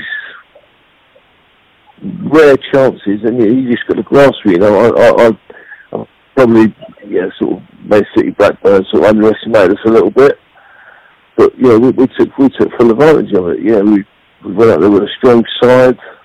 Uh, thanks to ourselves, you know, we, we was we was on the up. You know, obviously the, the, the year after we get promoted, so was it the year after? Well, I'm trying to think if it was the cup run, then, then we hit the playoffs, and then then we got promoted. So it was.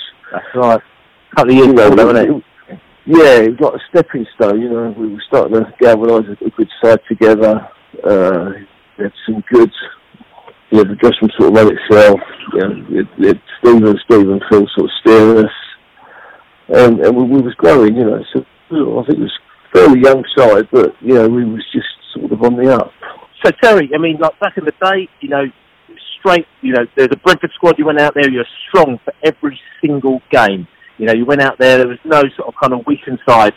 Brentford, like I said, weakened sides against uh, Walsall. We lost against Walsall. We lost against uh, Aldershot as well because they think we had to rotate the teams, and it really upset the fans because we think we get a good cup run. It's good for the team because it's good. You know, it's just a good vibe, and it gets them used to winning. But you, there's none of that going on back in the day, was there? No, but I, I remember, you know, the, FA Cup final Saturday afternoon. You know, the, the whole country shut down, didn't it? Basically, you know, it was it was uh, Saturday afternoon. You know, it was just traditional. You know, I, I remember from a young kid all the way through. You know, it's traditional, and you know, so things have changed. And uh, rotating the squad, you know, I didn't know if you heard me last just just a minute ago. You know, I, I said that season of that cup run, I think I played 62 games that season. Yeah. And it was just, well, I felt fresh, I felt right, you know, week in, week in, week out, you, you play, you know, it's, uh, obviously the game's Well, you well did. and yeah, yeah, you know, I, I, I, yeah, it baffles me a little bit with, with, with the lads, I know they're covering bigger distances, but, you know, so, so, so is everybody else, I don't, I don't really get this, uh, rotating the sides, you know. All right. So listen. So tell, big game FA Cup Sunday. Brentford at Swansea. We we're back in form now. What do you reckon the result? How's it going to go? Yeah, I, I, I- I think uh, you got a good chance. I, I, I don't, I don't see, I don't see why not. You know, it's uh, it's a cup, it's a one-off, and uh, yeah, that's that's the luxury of the cups. But you know, you, whoever turns up on the day gets the result, mate. Right. So hopefully we'll turn up on the day and we'll get the result. And now following the footsteps of Terry Evans and co, we've got through to the quarterfinals of the FA Cup for the first time ever for Brentford. So listen, Terry, it's wicked talking to you, mate. And uh, hopefully you'll Thank be you, looking buddy. out for us. BBC Wales Oh. on Sunday. You know what I'm saying? Just flicking through the channels. without a doubt, mate. I'll see if I can uh, if we get something up on the game. You know, sure, sure it'll be on the uh, bit of sky. They'll, they'll be feeding it back. So uh, yeah, we're looking closely. That's right, mate. Okay, catch up soon, mate. Cheers. So Big Tell talking about Blackburn Rovers and how we beat them in the cup and we went on to play Liverpool, which we fingers crossed we could talk about the quarterfinals at another stage, but we don't want to jinx it now. We'll just keep it to the fifth round. But also Swansea. We're playing Swansea and things have changed a lot since we played Swansea, well, in the playoffs back in the day when we were competing against them. We played them a few weeks ago, probably about a month or so ago, and uh, they went 3 0 up very quickly. Leroy Fer had a very good game. But we're a different Brentford, and I'd like to think they're a slightly different Swansea. So, what's going down in the Swansea camp? We thought we'd need to chat to a Swansea fan, someone who knows everything that's going on about Swansea. Julie Kissick, over in Swansea, is going to give us the lowdown in five from the Hive. Five from the Hive, Swansea. Hello, yes, I'm Julie Kissick from Swansea, which means I'm a Jack. In my day job, I'm university lecturer, but whatever else I am, I'm a football fan. I've been supporting the club for as long as I can remember. I was taken to my first home game aged about five, and I spent pretty much every Saturday watching the first team or the reserves as a child, and that became a habit. And as I grew up, I suppose, as it is with most football fans, it was a habit that I never got out of. I started and I've never stopped. Um, I also write a column in the Club Matchday programme and I contribute to various media podcasts and, and websites uh, as a fan. Last season, Swansea featured in the FA Cup quarter final for the first time in 54 years. You lost 3 0 to Spurs that year, but with you being 90 minutes, plus extra time and penalties possibly, away from the quarter final again this year, do you think you caught cup fever?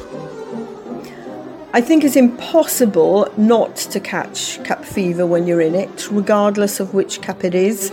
But there's certainly something really magical, isn't there, about the FA Cup? It's had a bit of a hammering in recent years because the big clubs, the, the Premier League clubs primarily, they just don't take it as seriously because league survival is what matters to them, quite rightly so. But I think the FA Cup in particular is a fantastic competition, and, and I know as fans, and I'm sure as a club, is something that we want to do well in again this year. In Wales, we've got something called the Welsh Cup, which Swansea Town won in 1913. That was our first professional season, but since 1996, only clubs playing in the Welsh Football League system were allowed to enter the Welsh Cup. So obviously that ruled us out. We did win 10 out of the 18 finals we contested though, back in the day. And in terms of cup success more recently in 2013 um, we won the football league cup final against bradford city bradford city were uh, in league two at the time and they were appearing in their first major cup final since they won the 1911 fa cup final they were the first fourth tier side to reach the League Cup final since Rochdale in 1962. So we were the big guns, the Premier League side, and our first major English Cup final in our history. That was what we were playing in. We won 5 0 and we qualified for the 2013 14 UEFA Europa League. Uh, we were entering the, the third qualifying round. Obviously, though, um, now we we want to reach the quarterfinals for the second season in succession.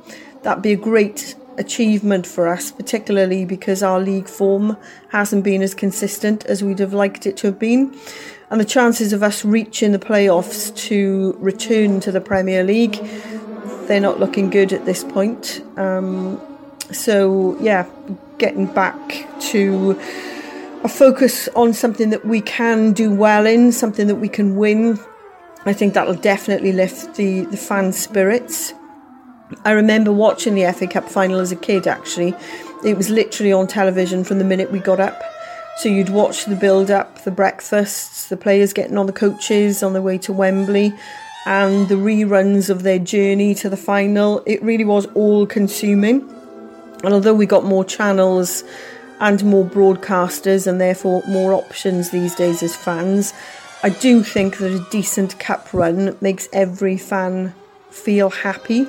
You just got to ask Newport County supporters about that because they're having a fantastic run at the moment. Brentford haven't played Swansea in the FA Cup since 1971, where we lost the replay 3 2 after a 1 all draw at the Vetch Fields. However, our most competitive Cup match recently must have been back in 2006 when Leon Knight unceremoniously dumped us out of the Division 1 playoff semi finals. Yes, a brace from Leon Knight. Who would have thought it? He was on top form that night, wasn't he? And Adebayo Akinfenwa and Fenwa and Leon Britton, they both struck the woodwork. And somebody called Rory Fallon, who played for us at the time, he missed a sitter as well. That game had everything as far as we were concerned. But I don't think you were out of it entirely because our keeper, Willy Guéret, he was tested by your boys too. Jamie Smith failed to convert a good chance in the opening 20 or 30 seconds, wasn't it? And Guéret also saved a free kick from Kevin O'Connor and a couple of decent shots from Isaiah Rankin. So the effort was there from your boys, just not the final execution. And it was the first time that we'd won at Griffin Park in 14 visits, going back to 1977, I think. So it was a decent result for us, obviously. It wasn't a good one for you because you'd narrowly missed out on automatic promotion because you'd drawn six of your last seven games of the regular season and you'd lost to Sheffield Wednesday at the same time the previous year. So, disaster in six end of season playoffs campaigns. That was probably quite difficult to take, I guess. But there's always a silver lining for someone, though, and it was for us on that occasion because it was a springboard to the Premier League and all that that brought with it for us. And there's no way, after being in the top flight for all those years, that anyone could say it was anything other than magical. But of course, for now, for us, this is a rebuilding time. Getting back there is a priority. Uh, as I said, I don't think we'll do it this year, but um, hopefully, if we get a good run in the Cup, it will stand us in good stead, and hopefully, our league form will pick up as well. You were seen as a club with an unenviable structure and a well defined playing style. Left field managers like Martinez, Brendan Rodgers, Michael Laudrup, then things turn around, bringing in the wrong players, employing the wrong managers. Eventually, you ended up back in the second tier. Why did it go so badly wrong?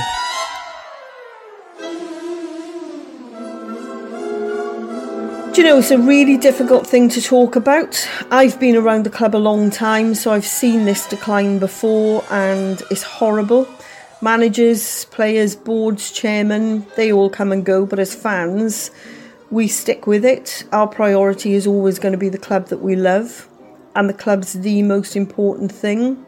So when things were going well for us, like you say, under Martinez and Rodgers and Laudrup, and also Gary Monk and Paulo Sousa to some extent. The sky looked to be the limit, and I think you get you get lulled sometimes into a bit of a false sense of security. So we moved to the Liberty Stadium. We left our old beloved Vetch Field behind us. And, and obviously, as fans, the hope is that you will find your way to the promised land and you'll stay there we did have a good run at it, but obviously we didn't stay there. Uh, many, many clubs have, have, followed a similar route. Um, but I, I think, in terms of relegation, it's such a painful experience. And yes, maybe for us, the writing was on the wall when we sold out to the American owners. There's always going to be questions as fans about buying a club like ours and whether it was going to secure our future, which is obviously the hope, um, or whether the reality is going to be that that there's going to be a decline, and, and sadly, the latter is certainly true of us at the moment. And yeah, I think what you say is right. It's a pretty embarrassing story on one level because we go from being a model club, which was highlighted as one for others to aspire to, to then being in the position we're in, and it doesn't sit well with us as fans. It can't. Saying that, you have some really decent players. Leroy Fer, who was on the verge of signing for Villa in January, ran the showdown at Griffin Park in December. Who should we be worried about? Yes, um, we do. We've got some decent players, but they're decreasing in numbers because of where we are in the championship. There's a need to cut your cloth, obviously, and every club would start with the big earners being offloaded. We've had to do that, particularly in the in the most recent transfer window. Fer's injured actually, so he won't feature. And sadly for us at the moment, strength in depth is something that we're we're lacking. We're loaning or we're selling the older, more experienced players. And as good as our youngsters are, and believe me, they are real troopers. We've got a really decent academy set up, but we don't have enough options. If Ollie McBurnie's fit, he's a handful. McBurnie's our top scorer. Uh, he's been ill though, he's had some sort of viral infection that he hasn't been able to properly shift. So he's been in and out of the starting lineup recently. And beside him, we are struggling for out and out goal scorers. Although the youngster Dan James, who um, most people would have heard of in the last couple of weeks because he was involved in a real debacle on transfer deadline day, he was going to Leeds, uh, but the in fact he was in Leeds, but the, the deal never went through. He's like Ollie, he's one to watch as far as you're concerned. He's got great pace, and on his day, he really is a superb player. Brentford were 3 0 down to Swansea only a few months ago in the middle of our stinky run. We rallied back to 3 2, but we couldn't quite get a draw. This could be quite an exciting end to end match, as we certainly have goals in us, but we could tend to fluff it defensively. How do you see the game panning out? Give us a score prediction. Look, I'm a Swansea fan. I hope we win. Uh, and you know what? In the current climate, I do think we will. I think we want this season to count for something. And if it's going to be a return to the Premier League, then obviously that would be the preference. But I don't think it will be. So I think we've got to make a really decent stab at the Cup. Um, you're not the only ones who can fluff it defensively, though. We can do that as well. But as I said, the main problem that we've got at the moment is that goals are hard to come by. Um, a fit Ollie McBurnie is going to be a headache for any opposition, including yours, because he really can put them away. Uh, Wilfried Bony is back temporarily after a long term injury, but he's out on loan now. And although, as I said, we've got some really great, enthusiastic youngsters coming through the ranks, it is a real worry for us as fans because you need goals to win games, and every football fan, every footballer knows that. And we ha- we're not scoring as many as we need to. Having said that, um, Bersant Celina, he scored an absolute screamer, a proper goal to remember in the 4 1 win over Gillingham. That was the game that got us into the fifth round. He found the top corner from about 25 yards, and his goal and one from Barrie McKay that put us through to the last 16 of the FA Cup uh, in consecutive seasons for the first time since I think somewhere around the mid 1960s. So for for me, I think it's all about our starting lineup: is who's fit, uh, who's on form. Um, if if Ollie starts, we've got a really good chance. So I'm going to go for a two-one win for us, simply because we are conceding too many goals still, uh, even at home. But uh, I think we'll be okay on the day. Sorry, chaps.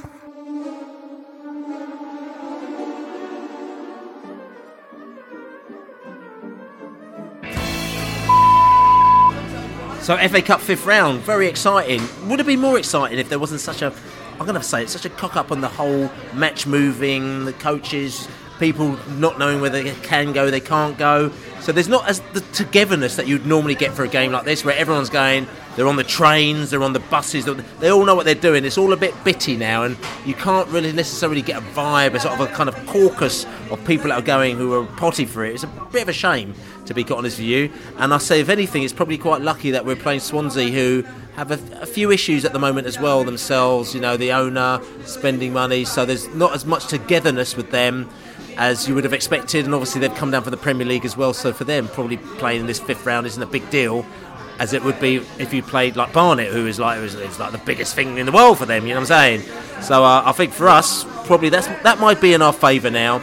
But we need to, you know, we're trying to trying to do some togetherness ourselves at Beesotted, trying to, get people together. You know, maybe if you know people are up for a Beesotted breakfast on the M4 sometime, we can uh, we can find a location where everyone can meet up. Like, you know what I'm saying? Beesotted breakfast, you know, maybe about sort of 11 o'clock or something like that, somewhere along the M4. And uh, and then afterwards we're going to find a little pub in Wales and we'll be plotted up right up there, there by definitely by one o'clock and have a good little afternoon. But FA Cup, as we said, we are in the fifth round of the FA Cup because we took it seriously this year. Thomas Frank said, "I'm going to play a strong team." He said, "I can't stand losing." That's true. Actually, it's interesting. He was playing in the background. We actually, we, we, we you know, we made sure that we uh, we got the police to come in here, and they're playing in the corner now. Um, yeah, that's right. and uh, so yeah, we can't stand losing. Absolutely not. We're not going to be losing at all. Fingers crossed on Saturday. But like I said, Thomas Frank put out a strong side. Sunday. Sunday, yeah, but Sunday is Saturday, really, as far as I'm concerned. Third round, you know, put out a decently strong side. We beat the Oxford, uh, decently strong side in the fourth round as well against Barnet, you know, and we came through there, and now we're in the fifth round. But we've had a bit of frustration because along the years we've we've either not put out a strong side or we've just we've just got knocked out because we've been completely rubbish as well. And Kate, I know you've been doing a bit of research as to who we've been going out to and what stage we've been going out. What, what, what are you saying? Yeah, yeah. So in, in this new millennium, so this is my recent history, uh, we have been knocked out by a really terrible selection of teams. Um, including our exit in the 2008 2009 season to Barrow in the second round, uh, our exit in the 2011-2012 season to Wrexham, also in the second round, just a one 0 so you know, a slim, a slim margin, but still crashed out. Uh, and I think my, my personal favourite might be um, the 2003 2004 second round exit to Telford United, mighty Telford um, who, who ejected us uh, from the from the cup there. I didn't go to that game. I know Sprigsy went to that game as well to Telford, and he said it was horrendous. There was all those bricks coming over the walls and everything from the to Telford fans. Who I think that people from all and sundry. I mean, I know that area because obviously going to Shrewsbury quite a lot as I used to do. i am not, not, going up to Shrewsbury as much as I am now. And like I said, I know when something happens in that area, there's a lot of pottiness going on. So apparently the whole Telford were absolutely foaming at the mouth, and the Brentford were quite surprised. You know, so they were quite surprised um, by the Brentford. Um, turning up, you know, turning up, and they, they were just seeing, oh my god, how, how, these guys are just really quite angry. So, um, yeah, like I said to you, I wasn't at that Telford match. I was at the Kingstonian match, which again we won't talk about that because that's when I, I flew back from my rendezvous in uh, Denmark when there was activity, and, and we won't talk about activity. Was that the um the threesome that you missed out no, on? No, actor, no, no, you don't know that. That's not that. That is a different scenario. This is when this was when there's activity when I decided that I had to escape from Denmark because the activity was far too much. You know, the, the, unwritten activity that I will not tell anyone about, other than just say there was activity in Denmark and it was just a little bit too much for me. So I, I bought a, I bought a plane ticket back to London and came back to watch us lose to Kingstonian. But that was better than the activity that was that was just on, ongoing. Your pathetic excuse for a man. um, also, as pathetic excuses go, on on this list is Doncaster Rovers featured twice. So we, we lost to Doncaster in 09-10 the third round, and we lost to Doncaster in 06-07 in the first round. Um, Burnley, Scunthorpe, Barrow, Luton, Aldershot, Wrexham, forget Chelsea, they're awful. Brighton and Hove Albion, Walsall, Notts County, all feature. This is this is a an awful list of a catalogue of failure, um, and it does show you that you know you need if you come into the third round especially you have got to take it seriously. You know if you get a if you get a reasonable if you get a reasonable draw, you have to then just beat them and, and, and see what happens next because you know you just don't know. If, if Millwall can get through to the cup final as a second tier team, then you know surely we can. And, and, and you're going back to these I matches. They're a proper team though. They're, they're a proper team, apparently, yeah. um, um, Carlisle, I have to admit, like, there's a few of them that have just been wiped from my memory banks. I, I have. I cannot remember losing to Carlisle. In the, oh, it was, oh, it was an FA, it was an away game. I remember it was an away game, and it was, it was a case of going all the way really far, and then we lost to them in the FA Cup. And probably a few bees went down there. I think it might have been under Uwe, Rosler as well. And there's a few. I remember the Barrow game. I think we were around Spriggsy's house for that one as well. We watched it on the TV. We actually didn't go to that game, and I know it was a Friday night. And uh, I know quite a few characters when they said it was a really horrendous game, but a brilliant weekender in the Lake District. So uh, th- there was that one. Obviously, there's the game of Charlton in the fifth round, which was, you know, we did very well to get to the fifth round there. Southampton when we lost 3 1 as well. That was a good one as well when we lost there. I remember Burnley when we lost to them. The previous match we played Derby County in the fourth round when um, John Gregory was the manager and we kept us. Um, third round. Derby, Derby's in the third round, and Burnley's the fourth round. That's right. So we played Derby in the third round, and we kept on telling John Gregory to sit down, sit down, John Gregory. So uh, that was And quite. also, um, the, what ended up being the most hate-filled afternoon, which was Walsall's visit to, to Griffin Park, where they had the most awful flags and whatever to Dean Smith. Yeah. You know, Dean Smith is a he's a lovely, lovely bloke, but. But, know- but, no excuse for those flags. No, I mean, I mean, you know, he's got he's got a, he's got to Aston Villa, and we haven't got sort of flags of him, you know, ginger hair flags, you know, and Union Jacks, you know, sort of, sort of making a, you know, yeah, Ginger Judas, right, just making them up to bring down. I mean, we thought that was that was rather peculiar, like you know, and uh, That is, that is, that is Walsall for you. so uh, yeah. So anyway, that, that was a discussing that, which is interesting. So, but coming to the match on Sunday, Saturday is really Sunday as far as we're concerned. Big, big, you know. Listen, the t- TV has blurred it all into just kind of one big merging footballing weekend, you know. And we've got the arse end of it with the BBC Wales four o'clock thing, but we have to put up with it. But listen, so Saturday or Sunday, because Saturday becomes Sunday, we're playing Swansea. I'm just thinking, guys, what are your thoughts on this? Because I think the most interesting thing for me is the fact that we took this Aston Villa game really seriously, which I said before, and I didn't think we'd do. I didn't think we'd put Mokotjo in there. Um, the way that, that about that Canos was running his arse off for that whole match. I mean, you know, if he's got any energy for Sunday, I've got a lot of respect for him. Luckily, we've got an extra day because it is on the Sunday, so it's pushed it back one day. So that's a bit of an advantage for us. So today, which is Thursday, they'll all be resting up. Tomorrow, they'll probably do a bit of light training. Saturday, they'll probably get the coach and go near to Swansea and probably kind of do some training there. Um, and maybe that might be good for us. But I'm just wondering what you're thinking we're going to do in this FA Cup game because Thomas Frank said recently at a little meeting at, at, at, the University of uh, West London, we're taking this very seriously. He said this FA Cup, brilliant chance to get to the quarterfinals. Yeah, it is, and I've, I've said it a few times recently. You know, I, I, I think if you if you're going to be playing Swansea, you want to be playing them at the moment. It's uh, they're up and down. They're not awful, you know, but they're they're it's, it's slightly it's slightly. T- it's, it's a bit of turmoil going on there. They're they're not in a they're not in a in a really good place at the moment, and uh, we kind of are. I think um, Nottingham Forest last Saturday was a little bit of a kind of a reality check that you know we can't we can't go anywhere and assume that we're playing good football and it's always going to end up being a victory. But I think um, the way we bounced back last night and the way we, the, the footballing lesson that we showed um, to Aston Villa, I think it bodes well. I think I think they are properly up for it. I think if we can get through this, then we're in the quarterfinals, and then if anything can happen. We, we, we need and, and uh, obviously I got it wrong last week when I said you know we, we're gonna we're gonna get a draw at least and bring them back to Griffin Park. Well, that's not going to happen. The tie is actually decided on Sunday, not Saturday. It's on Sunday, and um, and uh, I'm really really looking forward to it. It's a shame that it's going to be such a nightmare to get to for a lot of people. Um, and Sav's unlocked a bit of uh, insider knowledge. If you change your BBC iPlayer your location and say that you live in in, in, in Wales in Swansea, it's it's easy to do on the iPlayer, and you you also get you automatically get BBC Wales as your your preferred, and you will get the you'll get to watch it live on your laptop or your phone.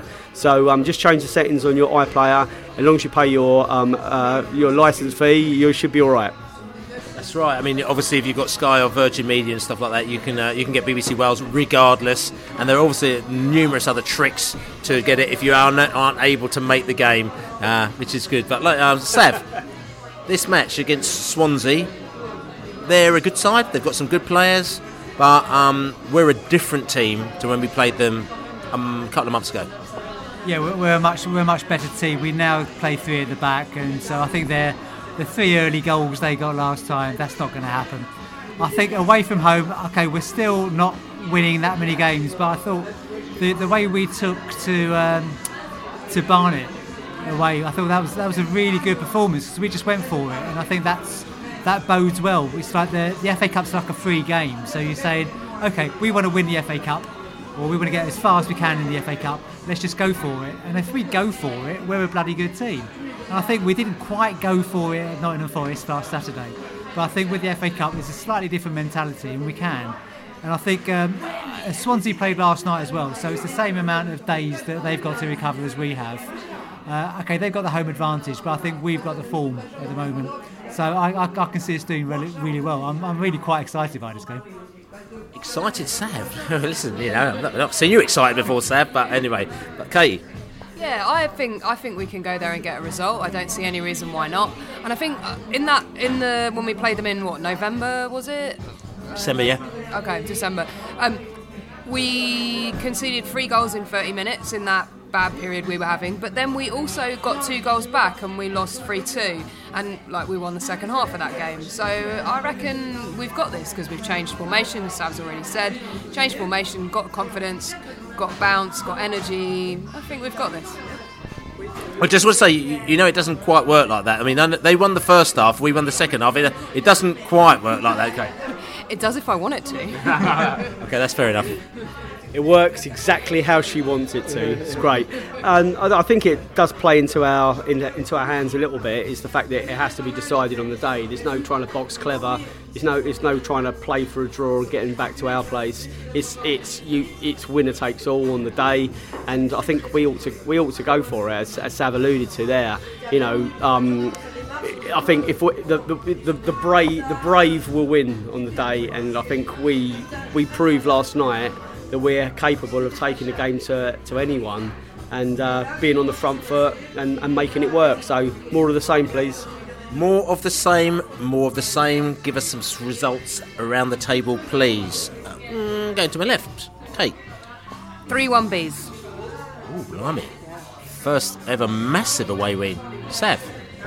Uh, 2 2 after 90 minutes, uh, 3 2 to us after 120. Hmm, interesting. Laney. Two one Bs, Maupay with a late winner.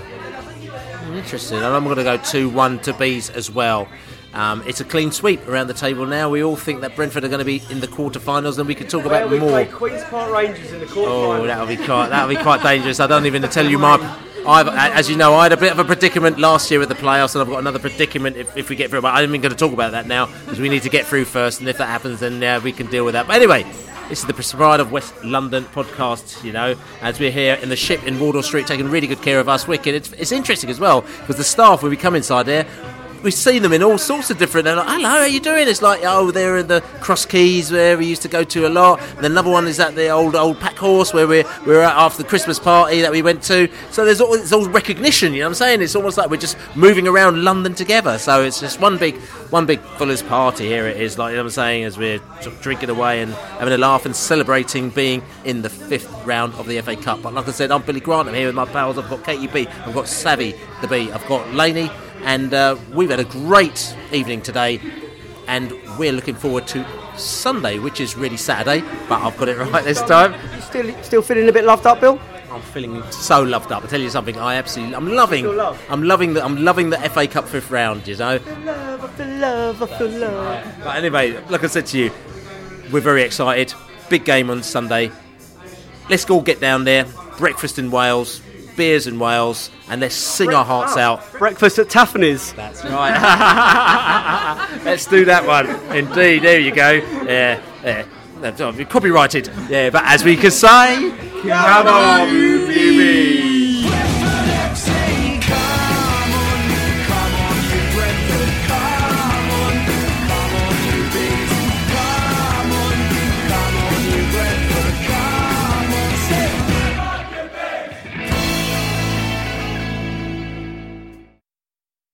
Days are great, but there's nothing quite like playing at home. The same goes for McDonald's. Maximise your home ground advantage with McDelivery. Order now on the McDonald's app. At participating restaurants, 18 plus serving times, delivery fee, and terms apply. See McDonald's.com.